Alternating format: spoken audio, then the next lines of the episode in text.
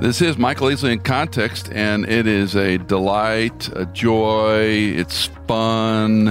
Uh, we'll try to keep it not too ornery uh, to have Dave Ramsey on the broadcast today. What are you saying? Uh, well, you know, read right into it, man. So fourteen years ago, Cindy and I moved to Middle Tennessee, and, and you were kind enough to let me come by and chat with you in your office. And that began a friendship that I never anticipated, but to watch on the from the cheap seats, you had about two hundred employees at Ramsey Solutions in those days. And now you're over, what, eleven hundred folks work for you? Yeah. Well, they work on our team. Yeah. Yeah. It's amazing. It's it's crazy. It's kind it's, of scary. Weird. Well, you yeah. should be terrified. I'm so afraid. Yeah. twenty plus million people tune in to various parts of Ramsey Solutions Media. You have now, this is number eight we're going to talk about today, a number eight best-selling nationally rated. I won't even get into rating pro, how different books are rated, but as number one national best-selling author, you are considered a personal financial expert. You're the host of the Ramsey Show, and again, we're we're in the new building. If you've not been to Middle Tennessee and you find your way through Nashville, you need to come by. They have an extraordinary visitor center here, and some of the nicest people you'll ever meet will greet you and give you a coffee or a cookie or a bottle of water, and you can walk around and see the history. nineteen ninety-two, did you ever have any idea Ramsey Solutions would go this large and influential? I had no idea how much work it was going to take. um, I knew there was a lot of people that needed help with money, and I knew God's ways of handling money were the antidote. It, what the Bible says about money was going to help them, and I knew that, you know, what, eighty percent of the people walking around under the sound of our voice right now need help with money. And we had the answer. So we knew there was a lot of work to do, but we didn't, I didn't have any idea that it would take buildings and, you know, almost twelve hundred people, and it would take hundreds of millions of dollars of payroll and the things that we've, that God has chosen to do here in his good graciousness. But, oh my, and, you know, yes, I saw the need and I saw it was mammoth, but I had mm-hmm. I had no grasp of the scope of what he would take us through. Would you say you had a business sense early on? Like you knew how to, ma- I mean, I know you were even as a teenager selling real estate, but did you have a business sense? Yeah, I grew up in an entrepreneur's household. And so uh, mom and dad were in the real estate business, and they were always talking about, you know, being in business and owning your business and, you know, managing your own destiny. And so, yeah, I was keeping a profit and loss statement on my yard cutting business when I was twelve. Of course, so, yeah, you were. I've always been a, always been a little business nerd, but it kind of comes from them and probably just comes from being a nerd, actually. But yeah. You talked a lot about mowing yards. We've talked about over the years. Was that just something boys did in your neighborhood in Antioch? You just make a few bucks, go cut grass? Well, I went in and asked my dad for money, and he said, you don't need money, you need a job. You know, go knock on the closest fifty doors and ask them if you can have the opportunity to provide their lawn care needs. Don't don't knock on the door and say, you don't want me to cut your grass, do you? And so dadgummit worked. And now we call that child abuse, but uh, oh, back then yeah. they called it work ethic. So yeah. That's a hard thing to transfer these days to younger parents and kids, that they need to work for a living. Let's talk about this newest book, Baby Steps for Millionaires, Baby Step Millionaires. For those that don't know Dave Ramsey, you need to. Your first book was Total Money Makeover, is that correct? That was the second. Second? Uh, Financial Peace was the first. Thank you. Yeah. Okay. And those are still in print, mm-hmm. selling like mm-hmm. crazy. And those who don't know the Baby Steps, give us a quick run-by of the Baby Steps. Well, we started teaching it in the last chapter of Financial Peace, the first book that came out way back in the nineties. And so for thirty years, we've taught people this clear path of applying biblical principles. You can have the principles, but then how do I do it? And so we came up with this idea that the way you eat an elephant is a bite at a time, baby steps. If you baby step, you can get anywhere. So baby step one is one thousand dollars saved. Two is get all your debt paid off except your home, using the debt snowball, which is kind of what I've become known for. Baby step three, then, once you're out of debt, everything but the house, finish your emergency fund, go back to that one thousand dollars account, raise it up to three to six months of expenses. And really, Baby Steps Millionaires is about Baby Steps four, five, and six, which you do simultaneously. Baby Steps four is, say, fifteen percent of your income then. Once you've got your emergency fund, you're out of debt. Save fifteen percent of your income into retirement, four oh one kays and Roth I R As and whatever. Five is kids' college, and six is begin to pay off the house early. Seven is the last baby step, and that is once the home is paid off, you max out all your retirement accounts and you become investing and, you know, you build wealth and become outrageously generous. I want you to be generous all the way through the process, because generosity is a core tenet of biblical finance. But once you've hit baby step seven and you've got this outrageous wealth, you know, you've lived like no one else. So now you can live and give like no one else. And what we were seeing was two things. I didn't intend to write another book. As you know, Michael, we've got Ramsey personalities, ten of them, mm-hmm. including my daughter Rachel's, had three bestsellers. You know, we were concentrating on those brands and helping them get their books out at Ramsey Press and, and our publishing arm and those kinds of things. And I really did not intend to get in the way of that with another book. But I kept seeing two things happen that were aggravating me, and I Uh, mm. and inspiring me, so I had to do it. One was the political drumbeat that's out there that says that America is so broken that the little man can't get ahead. The socialism drumbeat, that you're mm. stuck, mm. that it's impossible to become wealthy, that the only way you get wealth is you inherit it. And so we need to reorganize and have anarchy and reorganize the entire economic system, which is absolute hogwash. It's statistically asinine, too. And so we were seeing that stuff, these hope stealers, I mm. call them, are people stealing the hope of regular people saying, well, no need to try because you can't get ahead. You need us and government to fix your life because you can't do it. It's a ridiculous political drumbeat because it's stealing hope, and hope deferred makes the heart sick. At the same time I was seeing that, we've been doing this stuff for thirty years. Mm-hmm. I'm starting to have people do debt-free screams and walk into the lobby here, or I'm walking through an airport and they stop me, or Sharon and I are out to dinner with you and Cindy, and they come over to the table and they go, hey, hey. And they kind of whisper. They don't want to announce it. Mm. When they get out of debt, they yell about it. but but when they're doing this, they go, hey, I've been doing the baby steps for like twelve years, for seven years, for eight years, for seventeen years. We're Baby Steps Millionaires. And they named themselves. Interesting. They said, we became millionaires following this baby steps. It worked.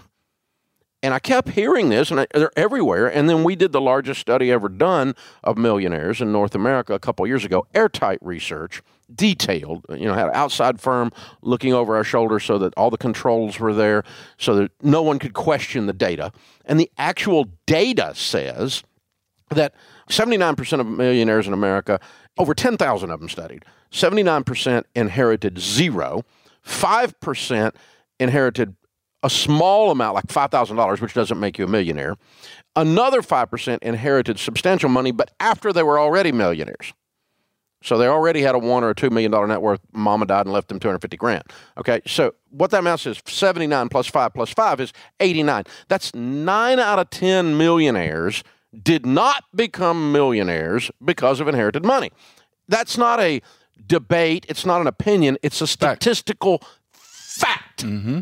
And I'm looking at that, and I'm looking at these baby step millionaires coming up to the table at a restaurant, and then I'm hearing these hope stealers, and I just got aggravated at the hope stealers. I thought, we got to tell folks this can be done, and that's what this book's about.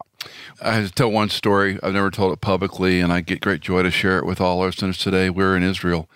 Dave, Dave and Sharon went with us to Israel, and we're coming out of the Garden Tomb. It's one of the most solemn moments in the tour, and you're, I mean, it's a wonderful experience. And this woman stops and sees you, even though you're hiding under your baseball cap, and she runs back. Are you Dave Ramsey? Are you Dave Ramsey? And she screams, this is Dave Ramsey. And she brings her friends back, and she came up and she whispered, you helped my son get out of debt. Yeah. Here we are across the world, Dave, yeah. and you're running into people. So, you know, you just don't understand the influence. I mean, you know it, but you don't see it up close like that sometimes. And it was that was one of my most fun, treasured experiences to watch. Jesus was here, but Dave Ramsey got me out of debt. So he's here. Who's here? Who's here? Yeah. It, the thing is this, and you know this, and I know this, and our listeners know this, that I didn't get her son out of debt. I didn't give him any money. But you gave them a plan. I showed him God's yep. ways of handling Amen. Money and God's ways of doing stuff. It works. works. It works. It works. It works. Hello. It, you know, follow you, biblical plans and they work. They work. Uh, that's just how this is. You God know? And grandma's way. I think I've heard someone say. You mentioned a million dollar net worth. Define that for folks. Well, there seems to be some confusion about this, and I don't understand why, because I'm a financial geek. You live in it. Yeah, and there's only really one technical definition for a millionaire. It's not you make a million dollars a year.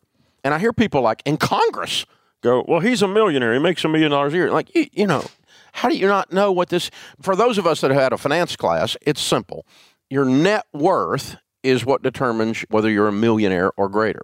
Your net worth is what you own minus what you owe, assets minus liabilities.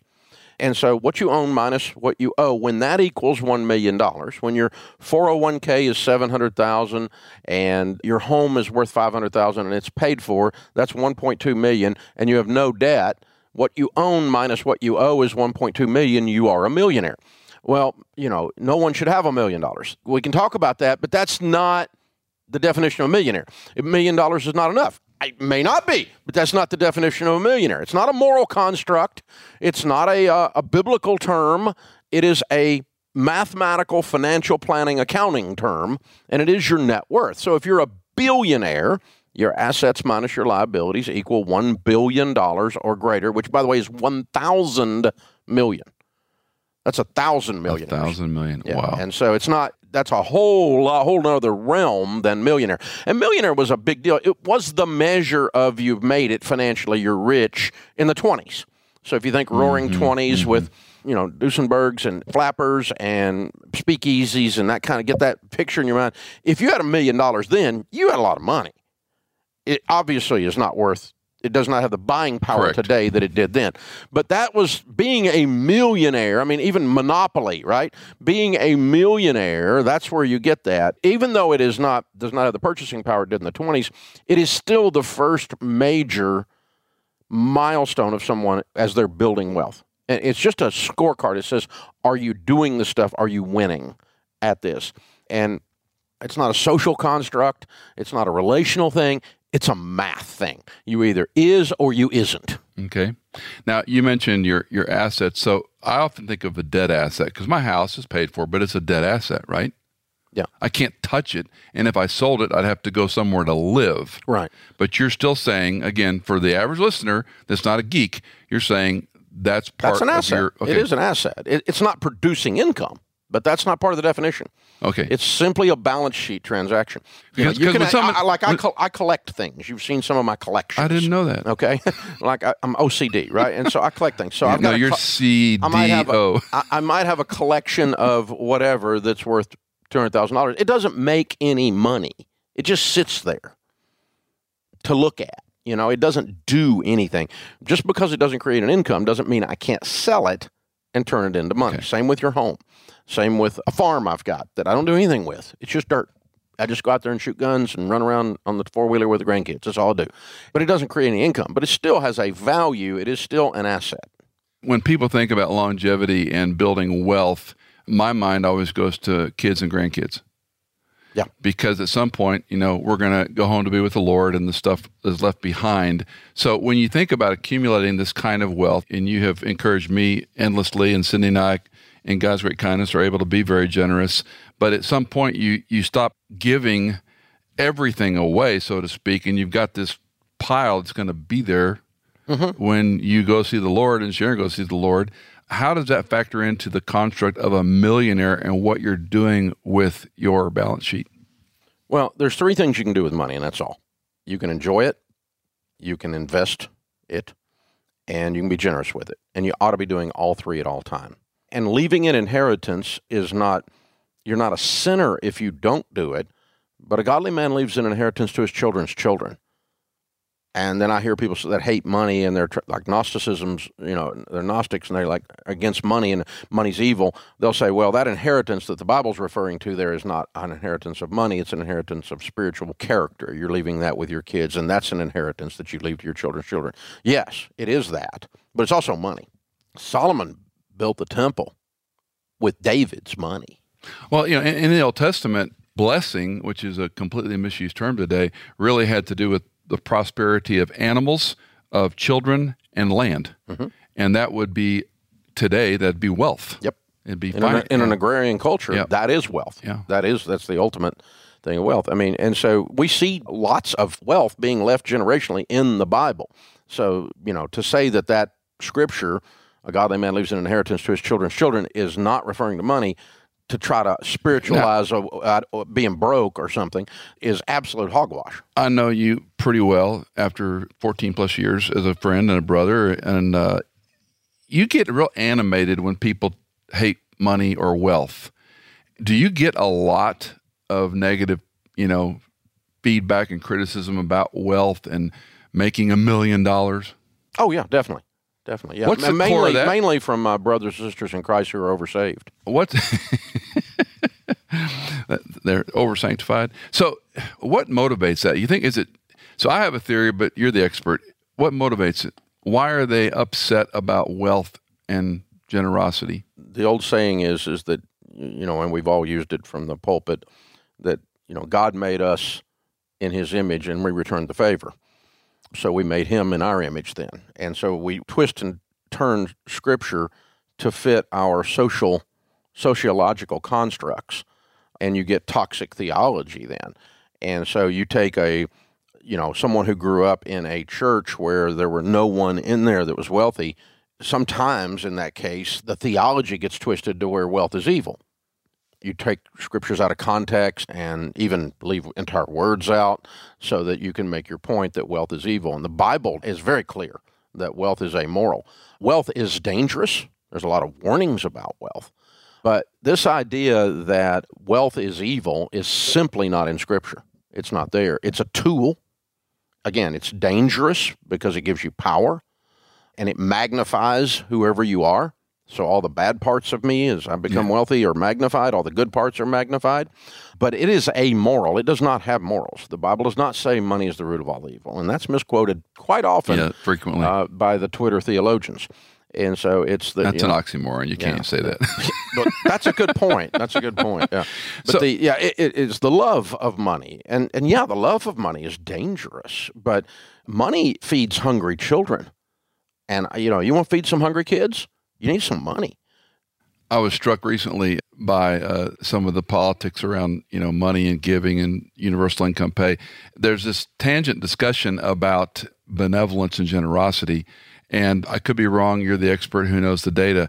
But the American tending to be Judeo-Christian is the one who gives to charitable organizations, beginning with a church down to a, you know, girls club or whatever, mm-hmm. not those who are promoting socialism or a lifestyle of entitlement on the government.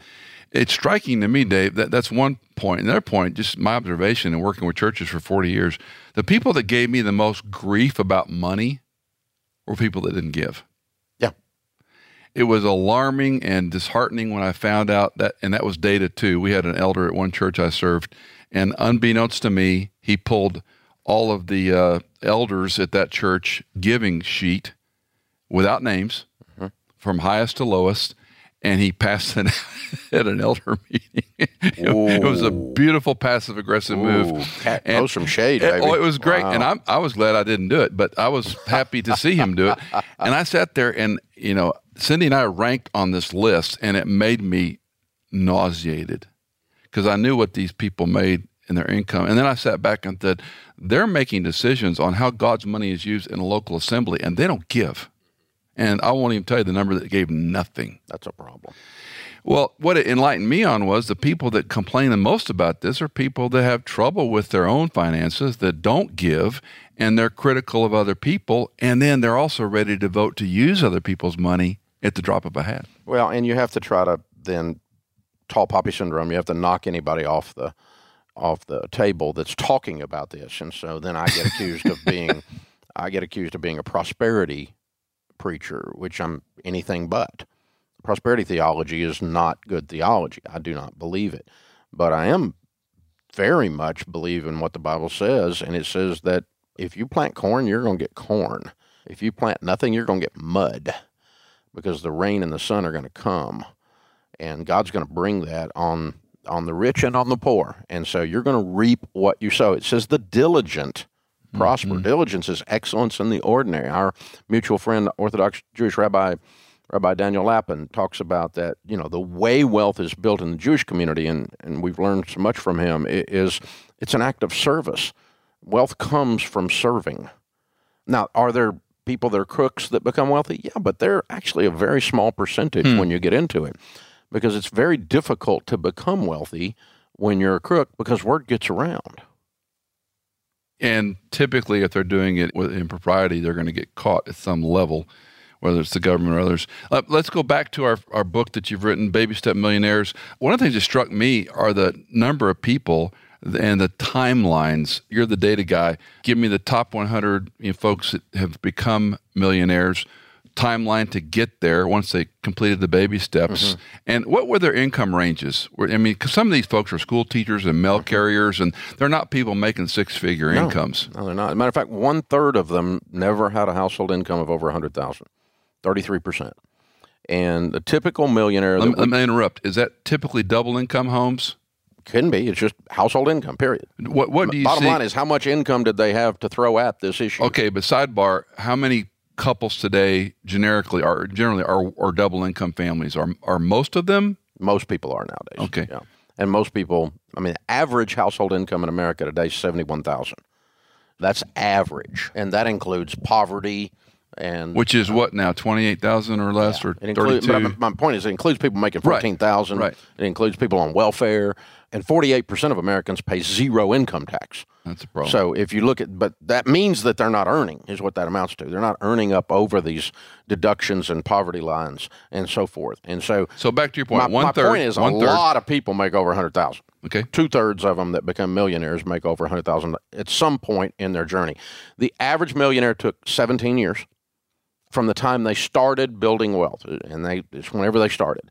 And usually that involves three or four years of getting out of debt in that seventeen. And they're paying off their home in eleven point two years on average. Our followers, the Ramsey millionaires that we studied, we studied them in a separate group, a separate bucket, are paying off their homes typically in about nine years. Wow. And so just a couple years earlier. But the paid for home, four, five, six, seven hundred thousand dollars over a period of eight, ten, twelve years. And investing in your four oh one k, and eighty plus percent of the companies in America, they have a match. Investing in your four oh one k in a Roth and good growth stock mutual funds over that decade, and that paid for home, it's typically those two things. That's what we found in the vast majority, probably eight out of ten millionaires. It was they were four oh one k and paid for home millionaires, whether they were baby step millionaires or just had started from nothing and did it not knowing who Ramsey was at all. But it was a fairly simple and boring formula, actually. There was no, mm. there were no fireworks going off. There was no A-plus students. The average millionaire's got a three point oh. And uh, number one was engineer. Number two was accountant. Number three was teacher. Interesting. Uh, number four was manager, which can mean a whole lot of different things at companies. Number five was lawyer. Doctors didn't even make the top five. Wow. Medical doctors are somewhat like the music business. They're stereotypically horrible with money. There's a lot of reasons we can talk about, but they're number six. So, but you used to be a doctor, lawyer, banker in the top small town in the fifties or sixties were the people you looked up to, and they were the ones that built wealth. You know, if the banker's a manager, they might have made it in there, but most of them aren't bankers. They're just running a business or they're somewhere in middle management. But what we did figure out was the psychographic of this is these are all process people. They all follow processes. Engineers, accountants, teachers, managers, lawyers, they all have, are used to submitting themselves to a, a set of principles, the law of gravity. We're going to, you know, we're not going to drive off this cliff. And so they're very much going to follow a system, whether it was my system, or, but they're just going to invest steadily. They're mm-hmm. going to get out of debt. And every one of those occupations follow a system. Now, you could be an artist and still follow a system. Music is a system, so you can be an, you know, a music artist and and still become a millionaire.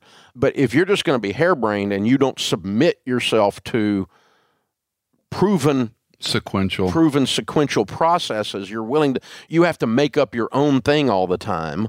You're not going to get there because you're just wrong. When you we talk about these couples that call in and, you know, listening to your program, it's sad sometimes, Dave, and it's comical sometimes because they've heard you say this stuff for so many years, and then they ask the same exclusionary question. Well, wouldn't I be better to lease a car? And, you know, it, at some level, it's like these processes work. Why can't you just even try it for a couple of years? I mean, yeah. It's interesting the resistance to... Well, I guess it's just human nature to look for the shortest, easiest route. And but you know, but it ain't working. It doesn't work, but it's why you buy a lotto ticket.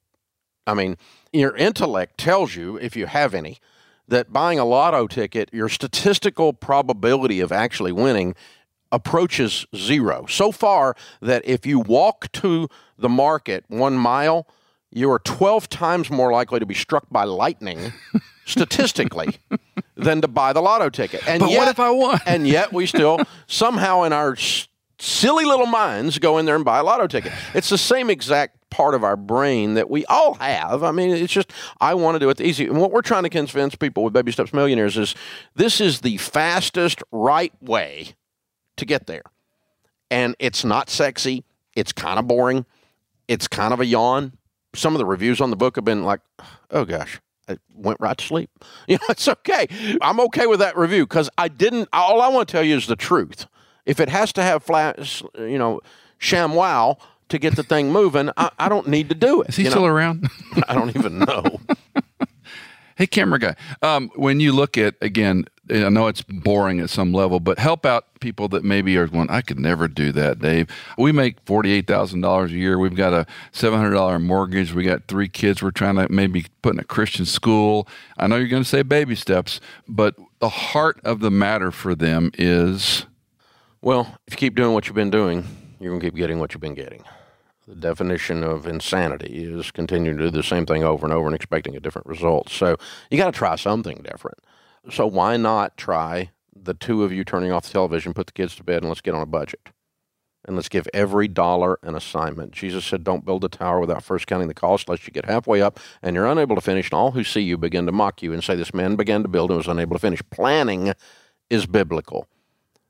The mind of man plans his ways. The Lord directs his steps. Planning is biblical. So sit down, do a budget. That's being intentional with your money. No one wins at any major component of our lives without intentionality. You don't accidentally become good parents. You don't accidentally randomly have a great marriage. You don't accidentally have a career that is prosperous. You don't accidentally win with money. It doesn't work that way. So sit down, do the budget. Begin to do that. And then you will find money, and then you will start asking yourself, okay, how do we use this money to create a better life for ourselves? And then that's going to lead you to the baby steps. First, save one thousand dollars, and then let's get you out of debt. Because if you can get rid of that car payment, on forty-eight thousand dollars a year, we can change your life. Oh, and here's the weird thing. As people start doing this stuff, the number of people that do a debt-free scream, we do three a day, so fifteen a week. The number of people that do a debt-free scream that their income has gone up during the twenty-five months that they got out of debt, during wow. the thirty-one months that they went out of debt, is almost one hundred percent. It's ninety-five percent of the people that do wow. their debt-free scream, their income went up during that time. And I ask them over and over. Sometimes it went up because they went and took an extra job to get out of debt. Okay. Sometimes it went up because they just looked over and went, you know, I need to make more money. My job sucks. I really need a better career. You know, I've got to start thinking about this. Or they go, you know, I don't think that God called me to do Th- this thing here. I've just kind of got stuck in a rut. And by the fact that they needed money to move their plan along that they had laid out, they go find some money. And so the number of times that they end that story at forty-eight thousand dollars in with income is almost never. Unbelievable. When you look at, and I know there's so many surprises in this. I, one of the things that shocked me, one of your events I attended, you had a promo video, fifty-four percent of America's small business. fifty-four percent. Is that correct? Mm-hmm. Yeah. Yeah. You see a lot of these men and women who call in end up in a small business endeavor. Mm-hmm. We use the word entrepreneur a lot, but these are people that, what did you say? As long as there's a garage, mm-hmm. they'll be... free, the free enterprise system will be live and well. You know? Yeah. Do you have a sense of the number of people that get into listening to, you know, Baby Steps and Total Money Makeover who say, I could do this on my own as opposed to working for the corporation or the company? No, but what does happen a lot is they start a side hustle. Okay. And sometimes the side hustle starts making them more money than their job and they quit. And that becomes a business. They didn't really set out to do that. They just went, oh my gosh, this is out of control. Mm-hmm. I need to go do this thing. I'm making seventy thousand dollars doing this and I was making thirty doing that. I'm not, how am I going over there to work? I'm just going to do this. And but it's birthed in, again, just this scrappiness, this hustle and grind mentality to accomplish some of these goals so that I'm not sitting in exactly the same place ten years from now that I'm sitting today. Mm-hmm. Still in debt, still worried every month, still every time I go to the grocery store, I have a shame attack because that happened to Sharon and me. I mean, I remember going through the grocery line going, when we buy these groceries, I wonder when I get home if I got the money to pay the light bill because mm-hmm. I had no plan. And when you got a plan, you go, we've got this money for groceries. We'd already planned that. And that means there's this money over here for the light bill. So we're okay. And the shame goes away and the, the condemnation. I swear Satan just uses money to just destroy families. The stress around it, the anxiety around mm-hmm. it, it is a spirit, a form of spiritual warfare that's very real. It's the number one cause of divorce in North America today. Money fights, money problems. So when you can get aligned on these things, and if the reason you did that's because you want to be a Baby Steps millionaire, great, that's fine. But the reason you want to be that is not so you can walk around with your th- shoulders thrown back and go, I'm a millionaire. That's not the point. The point is, I want you to change your family tree. I want you to change your life. Well, and when you're not worried about the house payment, you're not worried about interest rates, you're not worried about what the economy, quote unquote, does or doesn't do, there's a confidence. You know, I use the phrase, can you smile at the future? Because no matter what happens, I mean, certainly our I R As and things may fluctuate over time. And maybe you, you know, get sixteen percent less than you thought you were because of who's at sixteen hundred Pennsylvania Avenue. But at the end of the day, when the core is covered, there's a freedom. Oh, yeah. Which goes back to your screams. By the way, for people that haven't heard that story, that was not something you planned, the first debt-free scream? No.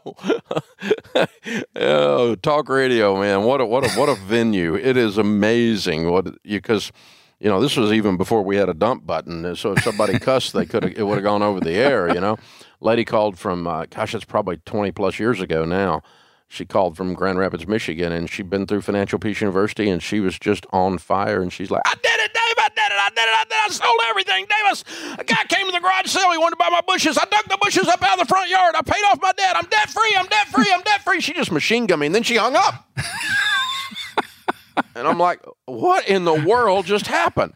She just wanted to announce it. And she was yelling at the top of her lungs. Yes. Well, about a week later, this guy calls up from wherever, Alabama. He's like, hey, I want to do that.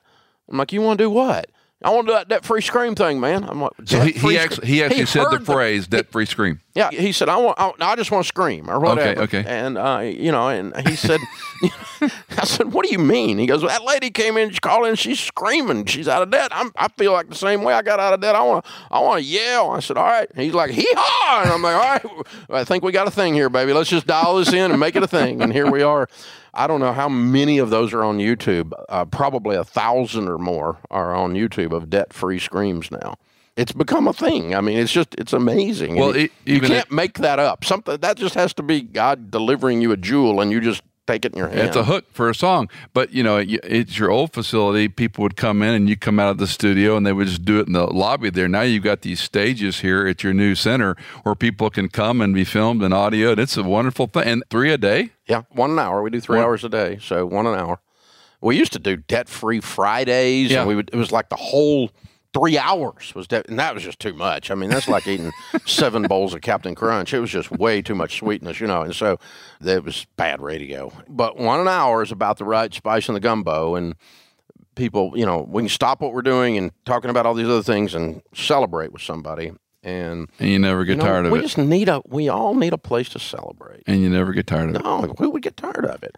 I mean, people call in and say I'm great and they ask my opinion. Who gets tired of that? You know? Oh, Sharon. Yeah, well, yeah, probably. You're at home now, Superman, right? Take the garbage out.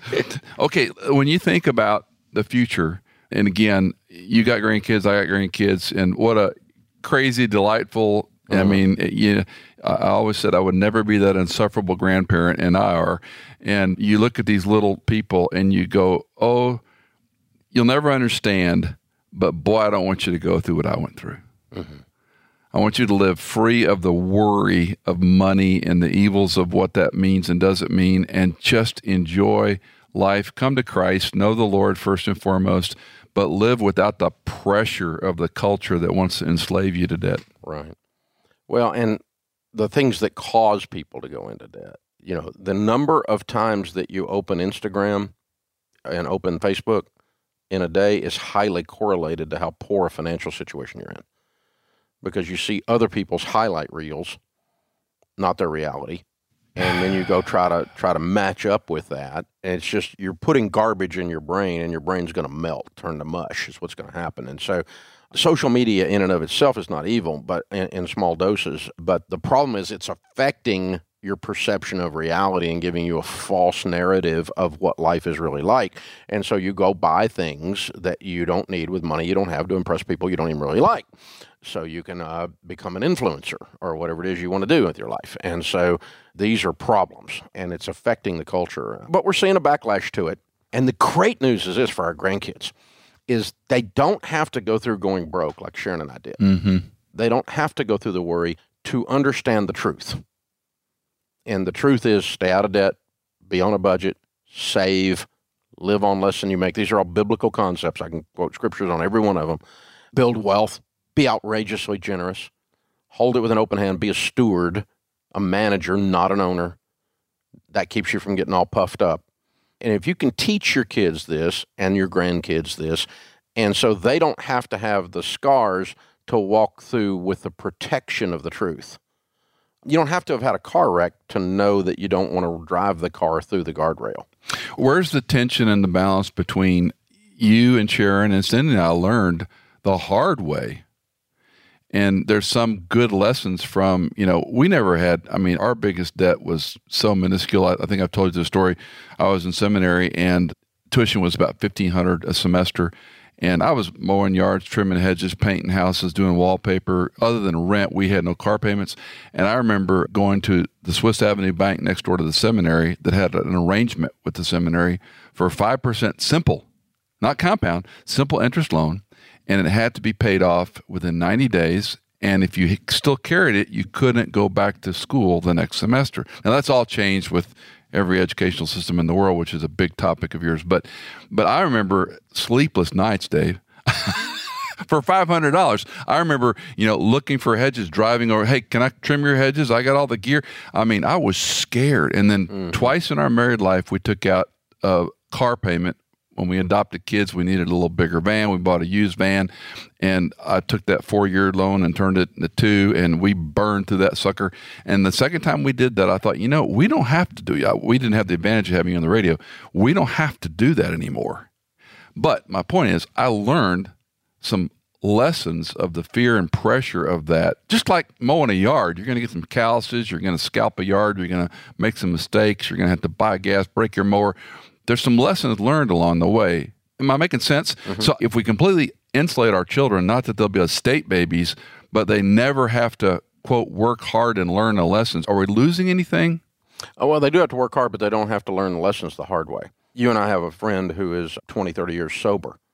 His kids don't have to do drugs and get sucked into the, uh, an alcohol scene they can't get out of in order to learn. They don't have to have that scar in order to learn. That's not the way to do it. And so, but they do have to learn, learn, in the case of money, you don't have to have felt that pressure, that scar, that, you know, worried about my next meal. You don't have to have done that in order to learn God's truth and stick to it. My kids on how to be married, they don't have to, if they come from a family that we, Sharon and I never went through a divorce, but if you come from a family that was a broken family like that, that doesn't mean that the only way your kids can learn is for them to go through that. You don't have to learn from pain always. Perhaps the, maybe my own answer to my question is, you know, it's more the delayed gratification. It is. It's the more, you know, you're not going to be able to instantly get the newest iPhone. You're going to have to get an old used one and then save your money from whatever before you get that one. And you can teach kids, you know, work ethic and saving and generosity, and you need to. You need to build that muscle in the kids. But they don't have to have been in a car wreck to learn how to drive a car properly. Agreed. So, agreed. so it, it, it's both and. But yeah, they do need to feel the emotional maturity that comes on from delayed gratification. They need to feel the emotional maturity that comes on that requires that's required to create diligence, even if they don't have to do it. Go find a hedge because they're in debt, you know. But you can still.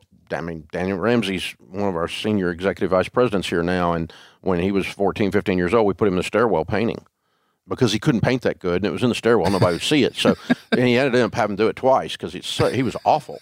And uh, but you know what? It's okay. He got some money for his car, and he learned work, and he learned to complete a task, and he learned to have a supervisor. Our building guy's watching over him, making him do it right. But he didn't have to be in debt to learn Friend, gotcha. that, to learn to complete a task with excellence. You and I both have had our share of lumps and criticisms and problems and challenges. And I think the older you get, a thirty-year-old woman friend of mine who's had two liver transplants says, everybody has hard. Mm-hmm. We're all going to get hit with something. Encourage folks. They got hard right now.